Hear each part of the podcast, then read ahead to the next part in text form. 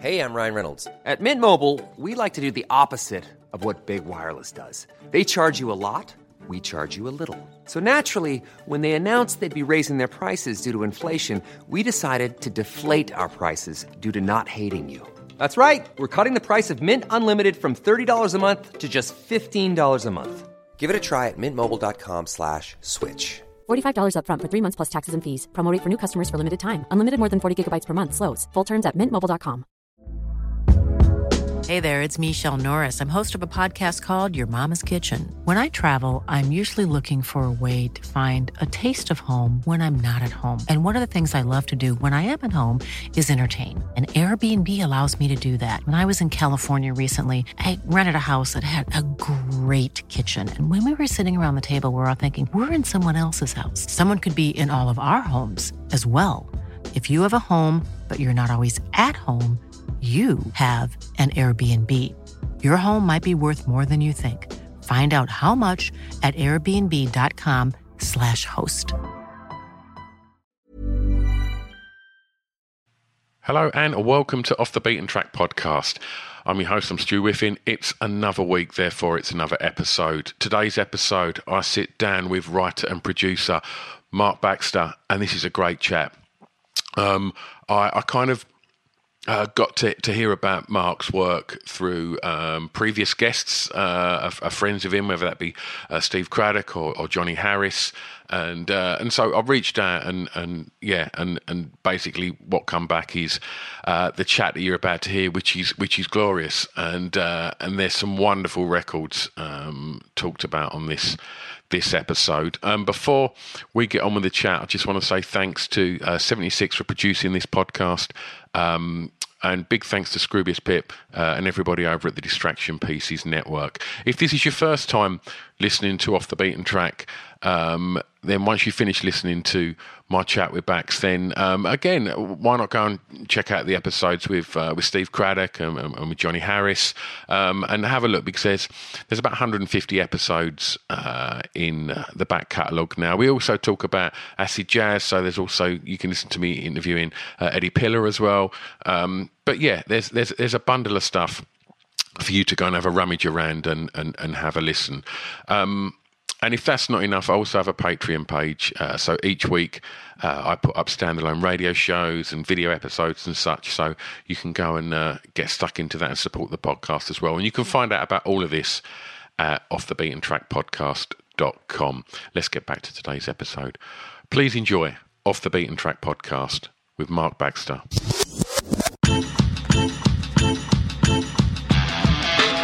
It's Off the Beaten Track podcast on the Distraction Pieces Network with me, Stu Whiffin. Right, we're recording. Joining me today via the means of Zoom is uh, writer and producer Mark Baxter. Hello. Hello, sir. How are you? You good? Yeah, I'm all right. I'm all right. We've uh, we've already had a, a little natter before our press yeah. recall. We, we, we, put the world to rights on, on lockdown and quarantine and stuff. So uh, let's uh, let's get straight in with um, with some records. Um, okay. Bax, can you tell me the song that you think has the greatest ever intro? Well, this this was almost impossible. I don't know what I don't know what this this is a torture. This this question. You know it's meant to be this one.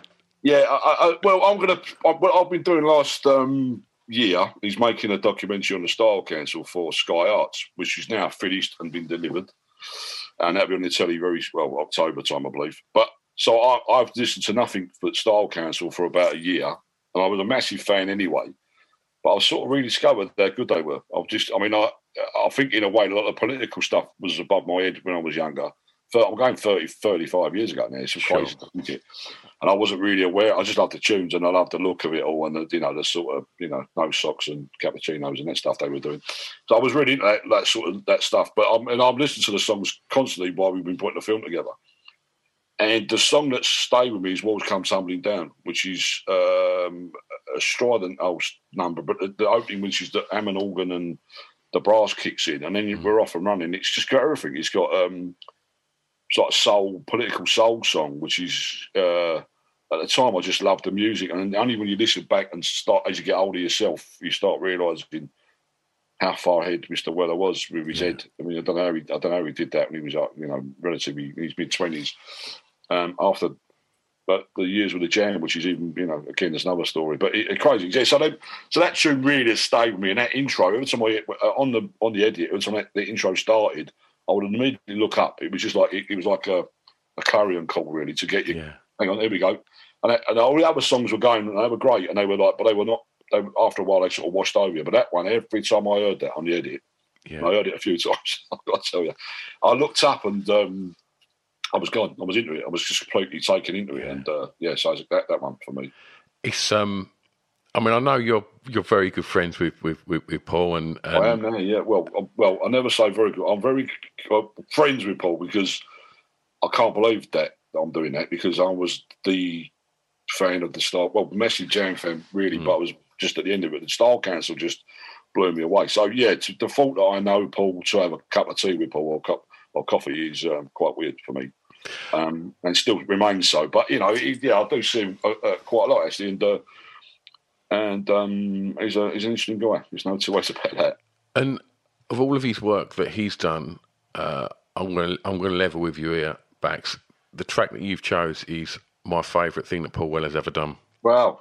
It's it's. I mean, as Wow. much as I could bang on about the jam, all, all, you know, all day long, I, I, that track for me just has got everything, and it's it's just so it just thunders along as well. Yeah, it's it got does, such it pace. Yeah, And- it rattles along. Yeah, So you, you mentioned the sort of political side of that. Um, Yeah. So would that have come out?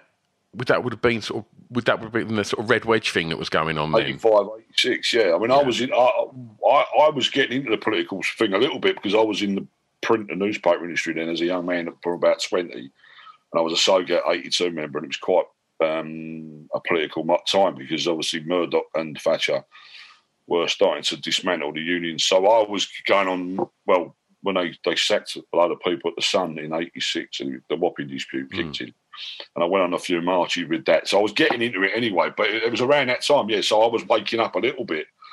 Um, I wouldn't say no what, what, what I was what I was doing, but I just just obviously that was the time, you know, it was C and D and marches and all that thing was going on, and, and, and, and the music was in the middle of it. But I was still really my my passion has remained all my life music and, and clothes Yeah, and as a, as a young man, it always has done. And but obviously, um, other things would, would come into that as well. But it's only now, really. I'm, I'll be honest, only now when I li- listen to it now, I, I, and, music like that and other stuff that Paul's done, and Mick, Mick, Mick as well, because Mick's Yeah. dad was Sogat and his brother. They were in the print. Um, I didn't know that at the time, but I, I've, I've met Mick a few times now, and you know, they were there as well. So he had that going on in his own family, so that was all part of it. But I, you know, you, it's just that how they could uh, articulate that at quite a young age, and I we was all stumbling over just just talking in pubs really, and it was just a, Yeah. you know, it was crazy. But, that, but to put it into a song like that, amazing. So yeah, it was all Red Wedge and, and, and all that stuff, the miner strike. yeah, But he did it in such a subtle way that you only the message is really still there now. You didn't, re- I didn't really realise at the time. It's such a clever way of doing it, really, and um, yeah, it's a great track. wonderful. Track two, Bax. First song that you remember hearing that had an emotional impact on you. This is a weird one, this one, because when I think back, it's like for me, it's the people I was with with these records. You know, it's so much the record itself. It's the people that I was at, with at the time, and I've gone with "Grooving with Mr. Bloe" by Mr. Bloe. Oh, wonderful. It's a great old track, but the reason why I picked it is because when we were in the print, we was on night work, like like a late sh- late shift. So we finished about eleven, and we would dead on a Friday. We would go to the Locomotion, which is a club that Wendy May ran at the Town and Country Club. I think it would have been around late eighties. I mean, a bit vague with the dates, but and we would go mob Andy. We would go like ten Andy because we all finished work at the same time. We, we might get a quick couple of pints and then go over to the TNC, and it would be it was basically like a grown up disco. It was just a load of people diving around to Motown and Northern Soul and and um, you know a bit of Weller and Jack, whatever it might have been. It was all over the place really, and it, it was just good vibes. It was a massive party. Every time I went, it was like a party, and I heard that groove of Mr. Bloe, and no idea who it was by. Didn't know what it what it was, and I heard it as I walked into a, club one night, and it took me all night to find out who it was. I think I might have spoke to a couple of DJs or people around the DJ saying, "What is that?" And I've never forgotten that when it kept it come on a couple of times. And we went crackers. We were just going, we were Yeah. going crackers. Obviously, had a few drinks or whatever, and they were flying around. But it was all good people, all people I worked with, and it was like we were like in that in that game was as like a social club really um, at work because our shift work was quite difficult for people to break into because you, you finish you start at three in the afternoon and finish at eleven. Most of your mates are out already or whatever. Yeah. We all went out as a group, and that, that group of people. Well, I lost my job in uh, eventually in '96. I've, I've, I hang on for a few years after the Wapping, but I lost it. In, I've never found that um, camaraderie ever again. Um, and I was out with a guy this week having a drink who I used to work with, and he said exactly the same thing. He's like, we we had that time when we was young, we was on our teenage, well, no, late twenty, mid twenties, late twenties, and it was just that um, them people, and when we all we all cut on people's fifty fifth birthday, sixtieth birthdays, whatever, we all, and it's just in in seconds we're all laughing and joking and taking a piss basically. But it, but it's just um that's what it is. I just when I close my eyes and hear that record, I can see these guys' faces and the girls we work with, all just laughing at each other and having a great time. So it's that emotional, for me, that's the emotional um, element of that uh, record, really. And what what is that emotion, Bax? Well, it's a bit it's a bit nostalgic. It's a bit it's a bit of loss because we don't do it anymore. We can't do it anymore. We're all too old and we, are all too busy and we whatever. And, that, and, that's a shame because when we get together, um, it's, it's like for a couple of hours, you just like 30 years hasn't happened. It's like, yeah. it's just you know, what you're doing, who you're with, what you can't. And it's just bubbling out of everybody. Yeah. And it's very hard to get everyone together again. Very hard. So it's a bit of, it's a little bit of loss there, I think. But also, um, you realise how lucky you was. I was very, very lucky to walk into that job. Um, wasn't bad financially. Um, and it gave me, uh, I met some very good people. And they, they were like brothers as much as work colleagues, really. Um, and um, they remain so. It's, it's, it's, you don't find many people in life like that. You know, you, you, you, people come and go, and you know you move on and whatever you're doing. But to find a group of people that you didn't grow up with, they were people you, you worked with, you, you bumped into a young, a sort of in your late teens and in your early twenties, and to remain friends with them. And it's all now it's all done through Facebook and social media. Like yeah. do, everyone keeps an eye on each other. You know what yeah. you're doing. As I said earlier, about, we were talking earlier about catching up with people, what are you're doing, you okay, do you need anything, what can I do? And, you know, they're all over the place. They're all, you know, up north, they're abroad, whatever. So um, I would love to go to back that club one night now in our late 50s and 60s. and we probably last about five minutes. But, but, but, to hear that again would be marvellous. And, I, have got to know Wendy May a little bit, who, who was the DJ, because I've been in her company a few times, and she still DJs and she's still got great tunes. And she, I mean, she had a really great party night down there, and it was um, that was our yeah that was our that was our emotional roller coaster years. I think. I'll tell you what, Bax, that song has got so much importance to me as well. Um, the club, strange, isn't it? the, it's the, the club that I've worked at for thirty years. The first time I ever walked in there as as a clubber, that record was playing when I walked through the doors, wow. and I'd never heard it before. And I walked straight in and I walked straight up to the DJ and I went, "Who's this?" and went out and bought it. And I've been asked to go on a, a radio show next week, and right. and they said you can pick one record that you think a lot of people might never have heard that you think they're like. And I've picked Groovy Mr. Bloe. how strange is that? Like it's such a tune, mate. Like, I mean, it's, it's, borderline sort of cheesy, sort of bubblegummy, but but I think if you get in the right company in the right time and the right vibe, yeah, just it just takes you over. I, I mean, I, mean, I, I listened to it like when I was putting this together. Yeah. Um, and I've got it on vinyl and whatever, but I listen to it. I, I, you know, just you just you just you're away. You know, you're you're, yeah. you're swept away quite quickly. So I'm glad I'm not on my own. yeah, no, I'm with you on that one, mate. Hundred percent. Bax track three. The song reminds you of your time at school.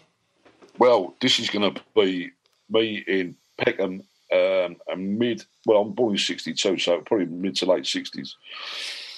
Can't help myself by the four tops because I heard that over. I'm well. I'm actually. I can. I can still see myself in a school gymnasium climbing about on ropes or whatever we were doing, singing that over and well, the chorus over and over and over and over again, and it's insanely catchy, which was obviously what it, what it was meant to be. But, it, but I was only a kid, but um, I wasn't particularly coming from my, my dad was more a Teddy boy than a, a, mod, if you know what I mean. But he had these records. He was a he was a pub singer, my dad, so he, he loved music, and he, he, had these singles in the flat, which I've now got, and that was one of them. So I must have heard it indoors, or it was a playground tune, you know, when we sing it. But I, that that song again if, if I hear it, I'm back in Peckham in 19, God knows when it was 68, whatever, 69. And I think the tune come out in around, I think 65, 66. But I, you know, maybe it took a couple of years to get to the deep south. But um, we, um, I don't know, but yeah, I can hear that. I can hear that song, and um, I'm gone again. You know, uh, I'm, I'm most of the tunes, all my tunes on here that you've asked me to think about are all from a, a, a guy a bygone day. Really, they're, they're more because I've, I've been whether this is the um, result of the of the lockdown. I'm not sure, but I've been looking back, and you know, say getting older people now find out where people are doing it, and that has maybe look back at old photos and get the old tunes out. I've gone backwards a little bit. I mean, I've gone through a few personal issues with my mum sadly dying this year, so all that's all wrapped up in it really. But but the um um the tunes are just um they were life you know forming really. Yeah. I think I've always I mean I've never grown tired of the four tops, and I'm now Yeah. eight, so. I mean, that's a that's a glorious record, mate. It's a beautiful record, beautiful single. They made some amazing, amazing singles. Yeah, Levi Stubbs, the voice is just, uh, just, uh, just a, oh, it's a godsend. absolutely. Um, But uh, yeah, no, uh, just amazing tunes, and um, it just again, you know, memories of good people and good times. Really, so, if, if we're talking about good times, then, so so you enjoyed school. no, hated it. What what didn't you like about school? it I, I'm no good being told what to do. And I know, and I've learned that lately, later in life more than when I was a kid. But I'm, I'm, I think it's institutions. I'm not good at very, I'm not good at being put in institutions. I mean, I, my poor old mum had a terrible time getting me to school. I mean, I'm, I'm you know, I did okay once I was there, but I default of going to school. In fact, when I was 11, I, I went to secondary school in Peckham, and uh, within about three, three weeks, I was um, excluded because I was not fighting as much. But I was sort of defending myself as I saw it against this. Or suddenly gone from little junior school into a big comprehensive in Peckham, and it ain't easy. It's not an easy move when you're 11. I think I was quite a young 11, if you know what I mean, 11, 12, and I just didn't. I couldn't get on with it at all. So within three weeks, my mum was getting phone calls saying take the boy out of school because he's in trouble. He's doing this, he's doing that. I didn't go to school for a year. I had a year out, which at that age, 11, 12, is quite That's massive. that's, yeah, it's massive, yeah. And my mum was like, "You got to go back." So I ended up going into a uh, what they call it a tutorial, which is like a for the bad boys. But I wasn't really a bad boy, but I got put in there anyway because that's where the place they could put me. So all the kids in there were quite rough and tough, and you know, trouble trouble merchants, or what I would call them. How was that So then? year huh? How was that then? Um, I did three three mornings a week. That's all I could do. And the rest of the time, my old mum, God rest her, made me go to the local library, Camberwell Library, and read. And she said, "You are if you're not doing it, and you're not educating yourself at school or this tutorial, i you will do it yourself. I will put you in there. You go in there, and I will come and get you three or four hours later." And, I, and to, to be fair, I, I read anything. I read sport, drama, the Yuzu. I love the U. I love the Yuzu. All these different people and uh, fashion, uh, art, books, anything. I just I, I was soaking it up. I was I was quite a curious. I'll say fairly intelligent kid, but it's just the, the fact I had to do it with a load of forty other kids in a room when they were throwing things around and causing havoc, and I just couldn't cope with that. I wasn't made for that. I wasn't. I'm not good in. I'm not good with groups of people, you know, like that. I'm not really. It's not my thing, really. It's, it's I- sorry. go on. Sorry, Max. Go on. Carry on. No, but I say so. I just reacted. I just I, I see kids get bullied. I got bullied, and I was lash out. I, I wouldn't just accept it and take it. And and, and um, I mean, sometimes I did. I had no option. It's about ten of them. You know, what can you do? You're going to get battered. So that, that but I would then finally get caught doing something or be or taken out of a school class. I've just done something or whatever. It was only three weeks. I mean, three weeks at at secondary school was crazy, but it was obviously going to end up in major tears. So Yeah. I wouldn't, I wouldn't go. Mum wouldn't, wouldn't send me. So she said, like, he's got, he's going to be a year out. So they, but they made, there is obviously back then you, you had to have some sort of education. But I was, was self-educated really, without really realising it. It's interesting, you know. You, you said at the beginning of, of, of answering that that track that um, you know you, you, you didn't like you know the institution of it, and and the amount of people that I've spoke to on this podcast that are, are, are you know fundamentally you know like yourself self-employed creatives, you know, uh, whether they be writers, musicians, you know, producers, whatever. Um, most of them have that mindset that you know they had a thirst for stuff but not within the constraints of you know an Exactly. institution. And, Exactly. uh, I mean, you're right because that's that's what I notice with a lot of people I know. Um, and you speak to them, they had a very similar story. I was all right at junior school, young kid, but even there, I can remember having you know lashing out a few times and not not not really responding. Most kids just go to school and get on with it. I was always questioning everything. What's this for? Why have I got to do that? Who are you? What you ta-" I was always doing that without really always articulating that. I would just do it as a like pretty like sulking or something. I don't know. But I was, but I went, only when I went into a, a, from a junior school into a, a secondary school, and there's a lot of Fowers and Herberts in there. Basically, that's what they were. Just and there was very little uh, aspiration educationally wise, educational wise. You just get them in there, get them through five years, and get them out. Get, yeah, and I, and I felt that, and I and I felt that as a kid. And when I was thirteen, I had a chance to go. That's how bad I was. I had a thirteen. My, even at the secondary school, when I, I had a year out, and went back on the second year. I mean, you can imagine that. In I was in the Old Kent Road. This is fresh meat. I'm walking. I've I've had got a year under their belt, and I walked in. Hello, what have we got here? So I was off again. I was all that all that happened again. I was like, but I, I was a bit bigger and a bit bit tougher, and I just got on with it yeah, but um, but I wasn't enjoying it at all. And then the headmaster, God bless him, said to me, "You're good at art. You're very good at art. Not, you know, English and history and that, but but art is what you're. Why don't you go to? We'll take you out of school and put you in art college at 13." And I still wouldn't do it. I still wouldn't go. I went, "No, no, I don't want to do anything like." And I really regret that because I, I, I, I could have started a lot younger than I did yeah, into this game. Really, I was a, I was I didn't come come to this very late because I was always fighting against that, being put into corners and being told what to do. But looking back, my mum my mum was always like, "You're going to regret that." And she was right, really. But I managed to get there in the end. But it took a long time to Yeah. to, to do what I'm doing. But um, but he, he could see that I was never I wasn't cut. I, I must if you think about it, thousand kids. There's going to be ten in there that just never going to work. It's never going to work for them. Or average 100%. it's never going to work for them. They, they, it can't be for everybody, especially comprehensive in the seventies when it was all experimental anyway. And then throw these kids together and go get on with it, and you've like 10, 20 of them kids are going to go. This is never going to work for me. I'm not made for this, and I, I think I must have been one of them. But on my last day, I did a few. I started to do the exams. My last day, I run out of there, and I mean, I'm not joking. I run out of there, and I run all the way home, pretty much all the way home. I, I was like, "That's me done." Finished on a Friday. I was working on a Monday, I never looked back. I just when when I work, it was like a different. I'm like a different person. I had to get out of that school environment. And you're right, creative people. You speak to them, they say, "I hate school, couldn't get on with it. It was too restrictive." You had to be something that they like being in the army, I suppose. Really, It's weird though because uh, also that sometimes comes laced with like a little addendum on that where they'll go, but then which ties in almost to what you just said there. You know, there'll be like an art teacher or someone in, in you know an English teacher that a spot, you know, a bit of creativeness in them and go, oh yeah, there was this one teacher that got it. Do you know what I mean? And like, and uh, and it's generally the art teacher. You know, the art, art teacher, where, where they cut nice guys out. But you know what? I was at school for four years. I couldn't name you more than three kids. That's the truth. I, that's how bad. I can't name you more than three kids. I've never seen anybody from that school. I've never seen anybody from that school. Maybe one or two after the when we, we first left, but just quickly let that go. But teachers wise, I can name you three or four teachers, which is who uh, I think got it, but they were sort of bound to make you stay there and do what you got to do. They wouldn't. It wasn't. You, you, you, there's no way they could do one-on-one lessons, and they might do it now. I don't know, but they couldn't do it then. Well, they weren't going to do it then. I mean, they would. They were just like you just got to sit here and suffer it. But occasionally you get a word in your ear roll going. Why don't you go and do that over there? Or what? I mean, know, and, I, and that's what I did. I was sort of. I just. I, I I think by the age of 13, 14, I sort of worked out the toll it was taking on my mum.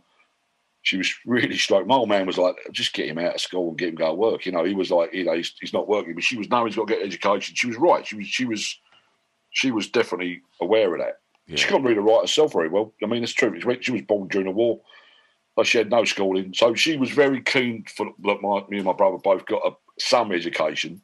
yeah, Um, but yeah, and other teachers, uh, two or three teachers were very similar, and but they they could see it was a bit of a lost cause, but they would definitely um, watch out for you if it got a bit heavy or you, got a bit silly or something was going to go off. They would pull you aside and say, "Like, just go over there for for the rest, rest of this lesson and um, and let's- we'll go again tomorrow." And that was it. Was really literally that. Just get get, through the four year, four years, and you know. it was rough and tough. It was not easy. I mean, Old Kent Road, we, you know, all the schools around here all fighting and racking every, all the way into work, into school, on the way home from school, lunch times. It's just a rough, tough environment. And a lot of people I speak to, they go, on the school. Yeah, I survived. yeah. That's it. That, that Yeah. really, I mean, no one's got any qualifications. No, I haven't got any. No one's got. No one I know. Honestly, no one, no one went to university. No one went to college. They come out of school, went to work, and they then. I'm talking late seventies. Um, you could find you could find a job Yeah. fairly easy, even though there was a lot of unemployment eventually. But like it, it would have been anything, you know, working in a cardboard box factory. It didn't matter. It was no, it was no other aspiration to do too much. Just get a job and then off you go. Get some money in your pocket, off you go. Well, with that money in your pocket, uh, Bax, what's Nice, the, what was the tenuous link there, mate? You like that? nice. What was the first record you remember buying? Blockbuster by the Sweet. Oh, wonderful. Great tune. Yeah. I remember uh, we, we didn't have a record shop uh, in, in uh, Camberwell. I can remember. I bought from a newsagent who had a like a these racks you can buy greetings cards on, and he had records in it, little put in paper sleeves. Yeah. And I must have heard that. I, I guess he'd Top the Pops. I mean, they were amazing to look at that band. And when you look back, you cannot believe they got away with it, but they Yeah. did. Um, but the tunes are great. They're really. I mean, even now you put them on, they go, "That's a great old track." And um, yeah, Blockbuster, and then um, bought in a newsagent, which is like people say, "What are you talking about?" Yeah, but it was like it wasn't like you know there wasn't we had no real access to HMV, and not that age anyway. Yeah. I mean, I was sort of in 72, 73. Um, you all, everything was local. Never, I think. I mean, I went. I, I started getting to West End around 13, 14, mainly to avoid going to school. But um, that's another story. But, um, but, uh, News yeah, agents were a thing, though. Even when I was, you know, I'm, I'm a couple of years younger than you, uh, But even like I remember there being racks in newsagents, and it was all ex jukebox singles.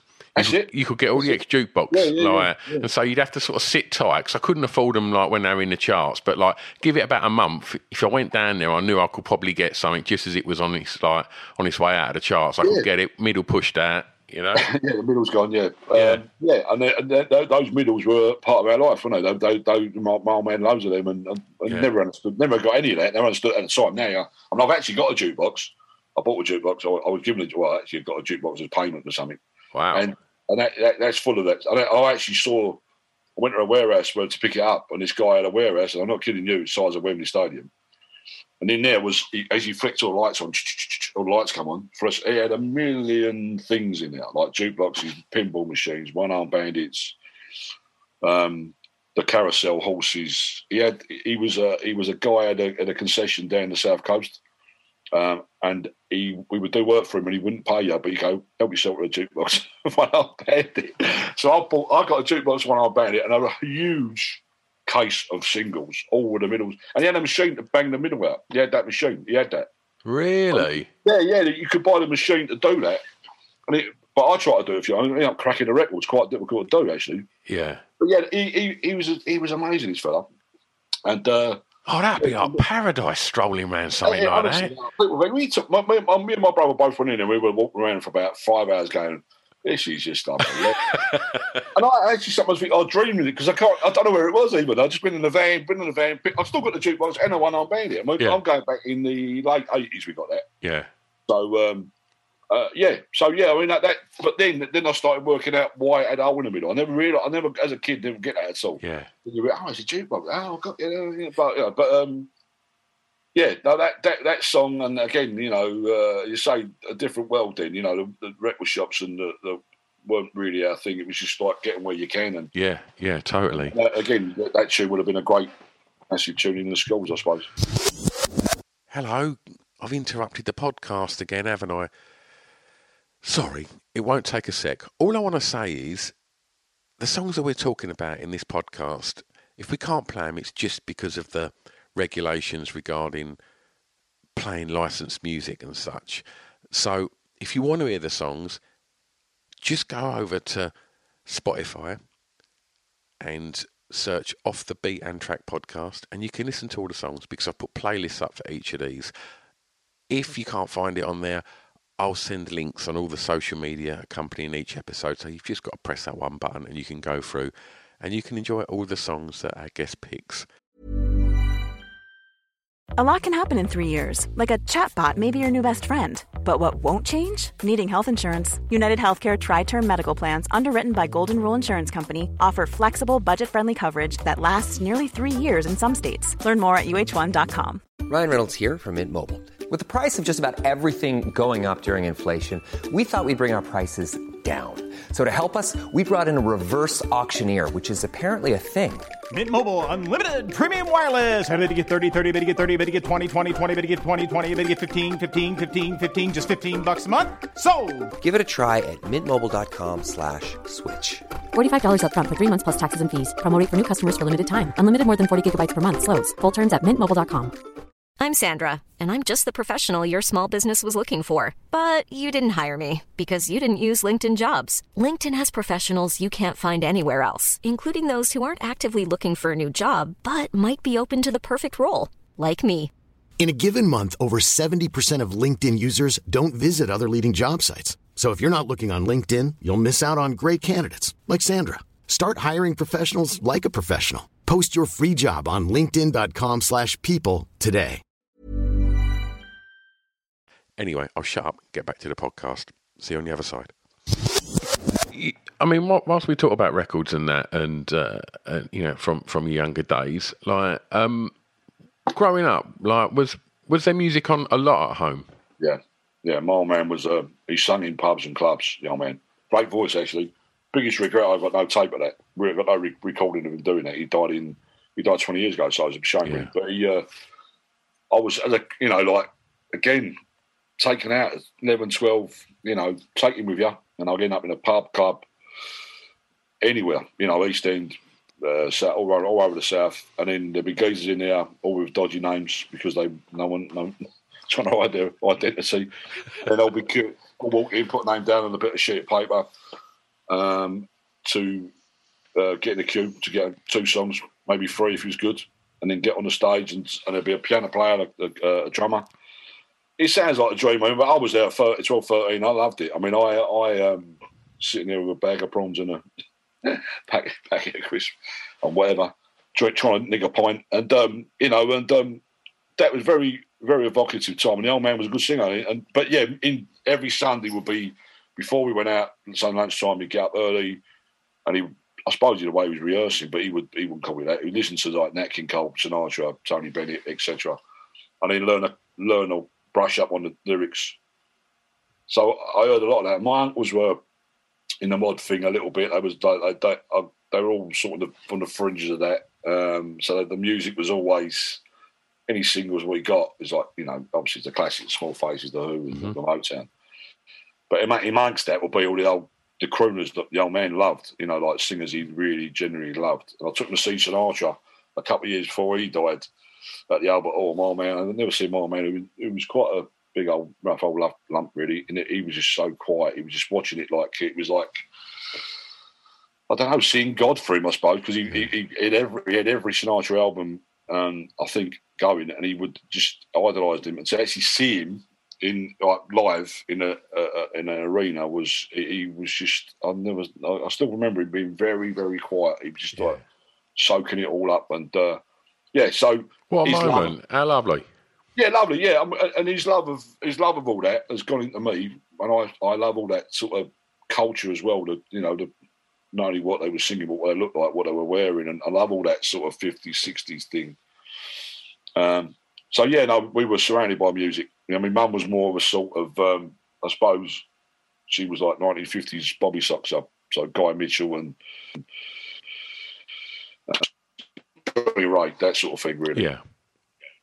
But she, she she wasn't really a pop kid, really. She wasn't really into it. But my old man just loved the tune. If he heard a good tune, didn't matter who's by it, he- he'll buy it and and and um, try and learn it. To then try and get a piano player to play, play on a Sunday lunchtime who had no idea what he was talking about most of the time. But it was it was it was hilarious, really, and uh, great great stories come out of that. Yeah. Track five, the song that soundtrack your years clubbing. Well, unlike most people who went to acid house clubs, I was going to jazz clubs. I was a, I, I had come out into a jazz team, uh, which would have been on the back of I. When I was on about the jukebox earlier, when we, when we were working down Camden Market in the mid to late eighties, we had our own stall, buying and selling bric-a-brac, vintage clothes, etc. And then on a Sunday lunchtime, there'll be Dingwalls have a jazz um, club run by Gilles Peterson and Patrick Forge, and I would spend my little bit of half hour lunch break getting in there and hearing the tunes, and it would be obscure 1960s, 50s, 60s jazz, but dance tracks really. I couldn't dance. I would just get out of the way. The guys, they were great, but I, I would hear great tunes, and I and, I got mixed up. That was that that was that Style Council clothing, Duffer St George lifestyle, which was like you, every weekend you'd be out Friday, and I and I most of my mates, most of my peers would be Old Kent Road the million pubs down the Old Kent Road after football, and I got fed up with that quite quickly, thinking, yeah, it's great, but you, you meet the same people, hear the same music, and talk, hear the same tales, and I wanted more. So I joined Ronnie Scott's when I was 23. Didn't know what I was doing again, but I went on my own most of the time because none of my mob would go with me. So I would listen to, you know, I saw some great old acts in there like Chet Baker and at the end of their careers, really, but I heard them and saw them. And then, uh, so the track I'm going to pick is Moon Dance by Grady Tate, which is like the the Van Morrison track, but it's, it's a jazz version, which is going to really be very niche and obscure, but it's a wonderful version. And I, I again, in memory of me, well, I say dancing, more like stamping out a small fire, someone called it once. And, um, so, so, so, so, that, um, in a couple of the Fez, which was down Paddington Way, again, you like little underground, and I think might be underneath an hotel down here, like a little basement room very low key, but great tunes. And no, and again, the clothes, everyone was in this lifestyle thing, you know, uh, loafers and no socks and bit of capiche, and you know, it, it was like it was an old school sort of look, um, but a jazz look. You know, yeah, wooden wooden beads on and all that game, you know, all that thing. That's jazz, really. And um, yeah. I, I, can, I can, if I hear that record again, I'm, i can just picture all these going to meeting. And again, I met, I met a new circle of people because I had to go pretty much on my own or with one mate or so. You meet new people, and I still mates with them people now, which is great. Again, you you they would say, "Listen to this, check this out." You know, go here. This record shop's got this, and it would be like like white labels and you know bootlegs and stuff because this stuff was really hard to find. So yeah, that would be my. Where other people were going out doing the rave thing, I was going in, in the sort of smaller jazzy world, really. So when would that have been? Was that around sort of eighty eight then? Yeah, late late eighties, early nineties. Yeah, there was a, we, we would we would do that, and then we'd be at the, the, the fridge at Brixton. There would be there'd be Gilles and Patrick Forge would go. Would, would be up there, and that'd be really busy up there on a Saturday night. You know, like sort of get there about I don't know ten o'clock and finish at three four, where it was. Again, hearing great music and just you know just a different vibe. It wasn't like you know drinking pints and pints of lager and having a, having a tear up at the end of it. It was just mm. you know a bit more of a, a, an easy vibe and and, and listen to the music and um, just just a different lifestyle. I think that's where I started moving out of my sort of South London world into another world and thinking there's other things I could be doing here. You know, I mean, I was losing job, get a job, lose a job, get a job. I thought I've got to do it myself. I've got to take take control of this and do it myself. And I started went went self employed in 97, 98. and then a couple of times. Well, once once I've gone back on the books, but basically I've always been doing it since then. And um, and just started writing and DJing and because of this life I was seeing other people doing it, going, well, why can't I do that? You know, but I was 35 at the time or whatever. You know, like nearly 40. You know, thinking it, quite late to start that, and, and, and but it was just um, I could see the it was a, a life I liked. I like I like that sort of vibe, you know, and it was less less eggy. You know, a lot of people I knew were angry, angry with their life. What it turned out, they got married young, kids young, job wasn't great, housing wasn't great. They were angry, really. Whereas I'm, I was sort of didn't do that until later. Um, waited and just enjoyed me well, enjoyed myself, or just check things out. You know, just got into other things really, and it, and it, and that's what I'm doing now. That's all these years later. I'm doing you know books and producing films, but it was never really a, an aspiration at the time. It was just it just organically evolved evolved into that. Um, and I think that come out of that lifestyle, that late eighties, nineties lifestyle, seeing the possibilities really, which I which you, unless you go there, you wouldn't see them. I think there was it was it was such an interesting time, sort of you know, uh, you know maybe you say eighty seven to, to, to ninety two, like the the explosion of music in the UK, like yeah. you know, we you saw the evolution of house music, you saw, you know, that whole acid jazz, you know, thing like you know, come to the, the, the, forefront. You know, you had what was going on in Manchester, you know, happening, yeah, and you know, you you know, basically you, you saw hip hop like evolve. There was there was so much happening, you know, and obviously, you know, rave culture. You know, these these huge illegal raves that were, were, were going on all around where I lived. Like you know, in Essex, there was every single field had something happening in it. Yeah, that, I mean, it all goes in a melting pot. All that, mm. you, everything you're mentioning, all them genres go in a melting pot, and then I think in in a way you pick your way through that um, and find out which, which which which fits with you or sits nicely with you. And I think that's what that's what I found. I, you know, there's certain things I just got into. I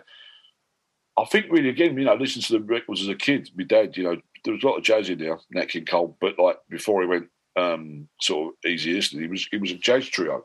Hmm. So I heard quite a lot of early stuff like that, and um, I picked up it on, it on it again, really. But it, I mean, we were being exposed to some more radical early '60s soul jazz, really. Yeah, and great tunes, but people no one's ever heard of, really. And it it's a shame that these guys were never going to go too commercial. But in a way, we didn't care. You know, we wasn't. I've never really been into commercial, massively pop the pop world. Really, it's always been quite niche uh, for me. I, I, quite like them guys and their stories and why they didn't quite make it, but it didn't matter. They carried on anyway. I like that. I mean, i get that.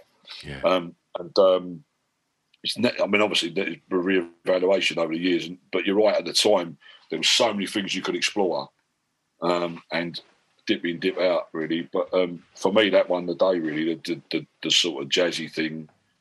Um, so you know, I then went into DJing, so Northern Soul, '60s pop, ska, reggae, bit of blues, all that. But it's all, all of a certain twenty years era.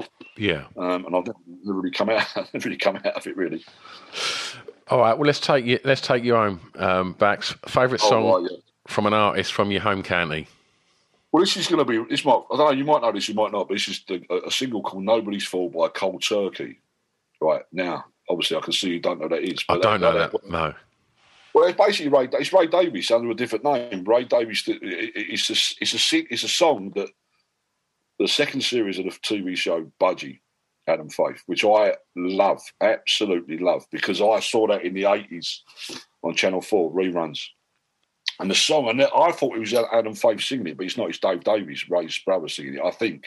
I'm still not too sure, but for some reason they put it out and they couldn't. They couldn't put it out as a kink, so they put it out as a group called Cold Turkey. Uh, I'm not sure why, but it's a song about the dark little streets of this of, of, of the alleyways of Soho. I mean, and I was exploring Soho then, and I really identified with the, the way Budgie was, uh, the character of Budgie was like handsome mouth and making a living like the best he could. And I was doing that. I was, in a way, I, was, I had no wages. I was going meeting people, trying to keep it straight. You know, don't get involved with the naughties. Just stay straight and what can I do here? And it, I just identified with him. I, like, I love Adam Faith; he's great in it. And uh, the, again, the clothes, early seventies, it's a bit glam rocky, but he's like he's got like Alan Hudson sort of feather cut. It's that sort of look, like you know, it's just coming out of the suede head thing. Yeah, sort of thrown out. But anyway, I, was, I loved all that, and um, even 15 years after they made it, I, I, I, really got it. And it's back on telly now. It's back on Talking Pictures, and they're, they're showing it again. And uh, they haven't got to this song yet. They're still on the first series, so no one's heard this. But I found this. I found the single years later and uh, bought it from Czech Republic of all places. You can't. It's, it's, it's, people know about it now, but I was for years. Who is this? What is yeah. this? So that song, but it just it sums up a, a part of London and an era of London for me. I mean, and Ray obviously Ray Davies wrote Waterloo Sunset and many, many, many other songs, and he is the he's the poet laureate of London, if you want, really, I suppose. Yeah. So I nearly went to Waterloo Sunset, but I thought, no, I'll go niche and just uh, and just upset everybody. well, I've never so, heard it, so I'm going to um, I'm I'm looking forward to going and having a, a listen to that. I mean, it's a lovely, great lyrics. It's all about the old back streets of London, really, Soho, really, and it's a bit like dark at the dark side of it, but you know, and then uh, what you can make of that. Lovely.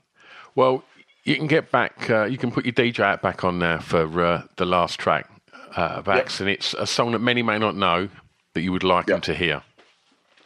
Uh, it's called I Think It Over by Sam Fletcher, which is a, a Northern Soul, well, they call it bubblegum sort of stroke bubblegum sort of track. So it's quite frothy and poppy in, in from the Northern Soul uh, sort of genre, but It's got fantastic strings on it. I'm a bit of a sucker for strings. I love a bit of strings. When in a pop song or a, a, soul tune, I love a bit of that. I don't know what it does something to me. I don't know, but anyway, this has got a lovely bit of that. And I, I heard this for the first time in. I went to see a, a play called Once Upon a, a, Time in Wigan, which is about the Northern Soul scene. And I went and saw it at the Greenwich Theatre. So you know, I don't know, 100 people in there. And at, uh, at the intermission, as I was going to go and get a, a red wine, um, this song broke out. I heard this song, and it just stopped me in my tracks. And I was, uh, wow, what is this? And I went and bought the soundtrack to the play immediately to find this track. And every, I'd swear to you, every gig I've ever done, DJ, I played it. It's a, it's a, but no, again, it's one of them, one of them you've got to discover. But I, I if I have to do top five ever, it's, it's going to be in there. It's just a beautiful track, great vocal performance. I don't know nothing about the guy at all. but I don't care. I don't want to know anything. I just the, the, the fact that I come up with this one track is enough for me. It's just a beautiful track. Um, well, you know, that's, that's it really. Well, I put together a, a, a, playlist to accompany this podcast as well online, so yeah, people can go and uh, get stuck in uh, to, to all of the tracks um, uh, yeah. once uh, once they've listened to us um, have our chat. Um, Bax, as we find ourselves coming out of of, of lockdown, uh, hopefully, um, what's um, what's happening? What you got going on? What's coming up? Well, we've got yeah, so we've got the Style Council film that's done. It's delivered. That's our that's our biggest film to date. We, me and a young guy called Lee Cogswell set a company up in 2013. The film company up, just making little documentaries with no budget really, and then we've gradually made a so we made quite a few films now, and they've been picked up now. Sky Arts have got involved, and we've made a film on Peter Blake for them, yeah, and, and also now Style Council. So that's that. I've got a I've got a book just out now, a little ch- children's book, which is raising money for dementia, um, which is out just come out mm, ten days ago, and uh, the idea is, is is all the money from that goes to dementia charities because I looked after my mum at the end of her life, and uh, I want to put something back to that, which is a nice thing to do. And we've raised nearly two, two and a half grand already, which is amazing. I'm really pleased with that. So that's that's out now. And then where, um, where can people get that from, Mark? Uh, if they email me at mono underscore media at hotmail.com, I'll it's, it's purely from me. I've got no I've got no shops, I've got no not online, it's just I've got a box of them two I've got five boxes in the in the spare room and I'm just me and my wife did it because uh, she lost her mum about a year ago. So we've had a bit of a year on the mums. Um, so we got together during lockdown, started writing this kid's story about a robin that everyone's got a robin that comes along in their garden or wherever, and it reminds someone says, "Oh, that's Aunt, Auntie Nellie come back," or whatever it might be. But I found out where I live is quite a diverse culture, a lot of cultures, and, and there a lot of people got the same story. You know, whether they're West Indian or you know Indian or Turkish, they got something like that. They got yeah, the, the robin coming back is bringing me good luck, or it's so I, I use that sort of analogy to write a story. It's a bit cathartic, really, about my mum, really. But I didn't want to just do it as a book and then try and sell it. I wanted to raise some money, and I was at a was at a meeting with um, a social club at, at, the at the home nursing home where my mum was at the end, and they had no money to get the minibus fixed. I mean, that basic as that. So I said to the woman, "Right, look, I'll, I'll find that money for you." So that's what I'm doing. But because of COVID, I haven't seen her since because that was in March. Because of that, I've, I've, lost touch, but I've got in touch with the home. I'm going to put the money to that. Uh, we're doing that um, now, so that's that's that's that's the, the, project. But the next one is uh, Suede and Skinhead and Suede book, which is out in March. That's a, that's a book on with Omnibus um, about these. It's basically street style, '67 to '73, which is, covers a lot of these tunes actually. But it's like Skinhead, original Skinheads. It's, it concentrates really on the fashions more than the political which they weren't quite as political as in the 80s. It got a bit horrible in the 80s, very yeah. horrible, all this stuff. And that, that's the difficult bit to explain to people. They think, you say Skinner, they think, oh, they're racist and fascists. Yeah, the guys were quite rough and tough back in the 60s, but it was more about them. They were they come out of Jamaican culture, really. It was all about the ska and blue beat. They come out of that. They adopted the, the look. It's a shame that every time like I, I mention skinhead culture, like yeah. I have to say what you've just yeah. said. Definitely. You have to like, quantify it, quantify it, yeah. Because Which it is, is it is. It's been tagged by that Oi movement, and, and I mean, I, where I live now, I'm, I'm, literally like five minutes from Tilbury, and that was not a nice place for to be around in the uh, in the eighties with skinhead culture. Then that wasn't good. Yeah. I, I remember three three guys. I I lived in the state in Peckham, and I remember three guys. It would have must have been late sixties, early seventies, and they and I, again again I've got a memory of these three guys. They're like just like three peacocks walking through the estate, absolutely pin sharp, razor sharp creases, very colourful. I mean, hard enough, as they say, hard enough to roller skate on. You know, they were tough, tough boys. You know, they were really, really tough, and um, but they look amazing. And I've never forgotten that look. And then um, Suedehead, which come out of that, which people grew their hair a little bit and softened it a little bit. Um, he's, he's got loads of elements of the Ivy League in there. So it's got, I mean, you know, Ivy League sort of clothing. So American, so so loafers and you know, blazers and, and, and cottage ties. And it sounds, I mean, it's very again very niche, but you can see the evolution from the yard, the hard skinheads look, which was a bit of a um, an anti-hippie look, really. Mm. You know, that's really ticked off with all these hippies, and they would say like, "We ain't that," so shave all your hair off. I mean, that's not us. But it's such a radical look at the time. Imagine that in the late sixties, quite radical. It's very and they stark, were, they were yeah. horrible. Some of them were horrible. You know, there's no two ways about it. It was a lot of racism and a lot of trouble at football, and it was horrible. But again, they adopted a look and a fashion that um, still you still see it about. Um, but the original guys, they're, they're really the origins of that are is Jamaican culture, like rude boy. It's basically the rude boy culture. So it's that rough and tough thing, and then the Suedehead thing is a little bit softer, and then that sort of gets a little bit into boot boy and glam. So that's that's the years sixty seven to seventy three. That's out hopefully out in March next year. But we, we've we've got a, a box set that come out with that. We picked out ten singles with Trojan. We've done it with Trojan. There's Oh, amazing. So, yeah, we, that was great. But that come out before the book, unfortunately, because of the the COVID situation. We we weren't quite ready, so they went with the the book's called Sculpture with an A. There's a track called Sculpture, so it's called that. So that's that's out. I'm writing that with a guy.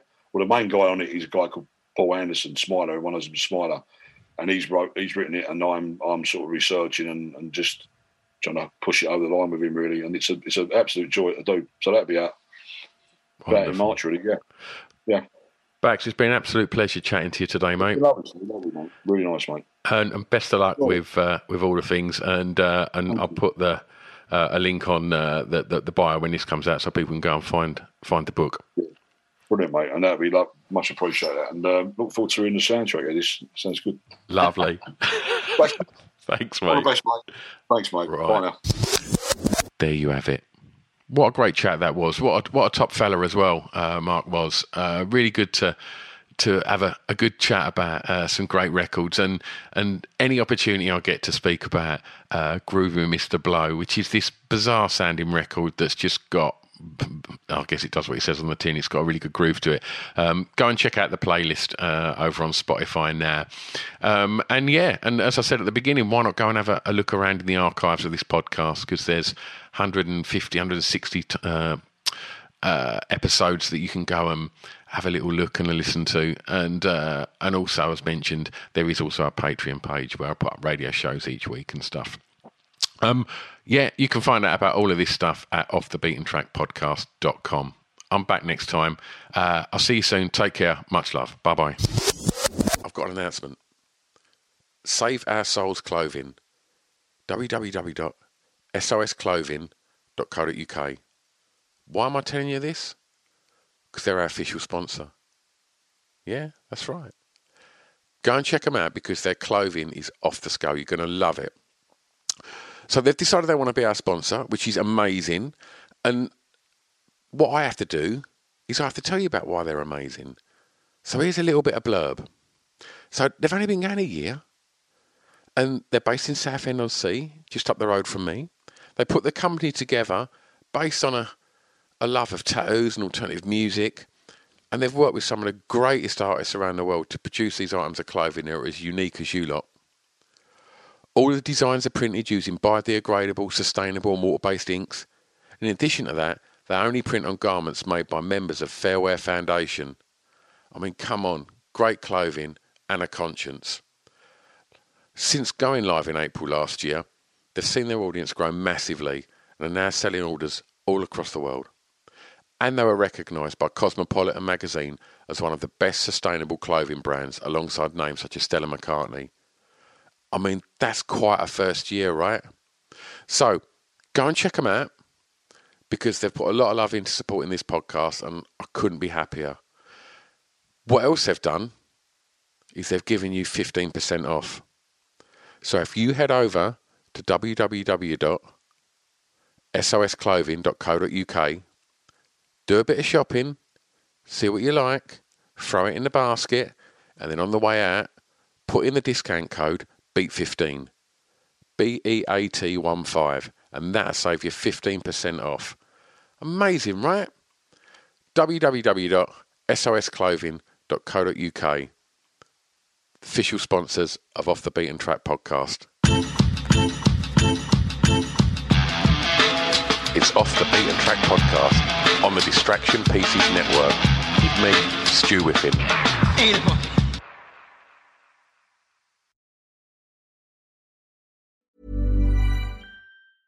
Mom deserves the best, and there's no better place to shop for Mother's Day than Whole Foods Market. They're your destination for unbeatable savings, from premium gifts to show-stopping flowers and irresistible desserts. Start by saving 33% with Prime on all body care and candles. Then get a 15-stem bunch of tulips for just $9.99 each with Prime. Round out Mom's menu with festive rosé, irresistible berry chantilly cake, and more special treats. Come celebrate Mother's Day at Whole Foods Market. Hi, I'm Daniel, founder of Pretty Litter. Did you know cats tend to hide symptoms of sickness and pain? I learned this the hard way after losing my cat, Gingy. So I created Pretty Litter, a health monitoring litter that helps detect early signs of illness by changing colors, saving you money and potentially your cat's life. Pretty Litter is veterinarian developed, and it's the easiest way to keep tabs on your fur baby's health right at home. Go to prettylitter.com and use code ACAST for 20% off your first order and a free cat toy. Terms and conditions apply. See site for details.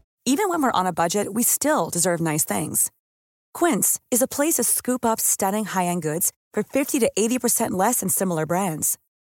They have buttery soft cashmere sweaters starting at $50, luxurious Italian leather bags, and so much more. Plus, Quince only works with factories that use safe, ethical, and responsible manufacturing. Get the high-end goods you'll love without the high price tag with Quince. Go to quince.com slash style for free shipping and 365-day returns.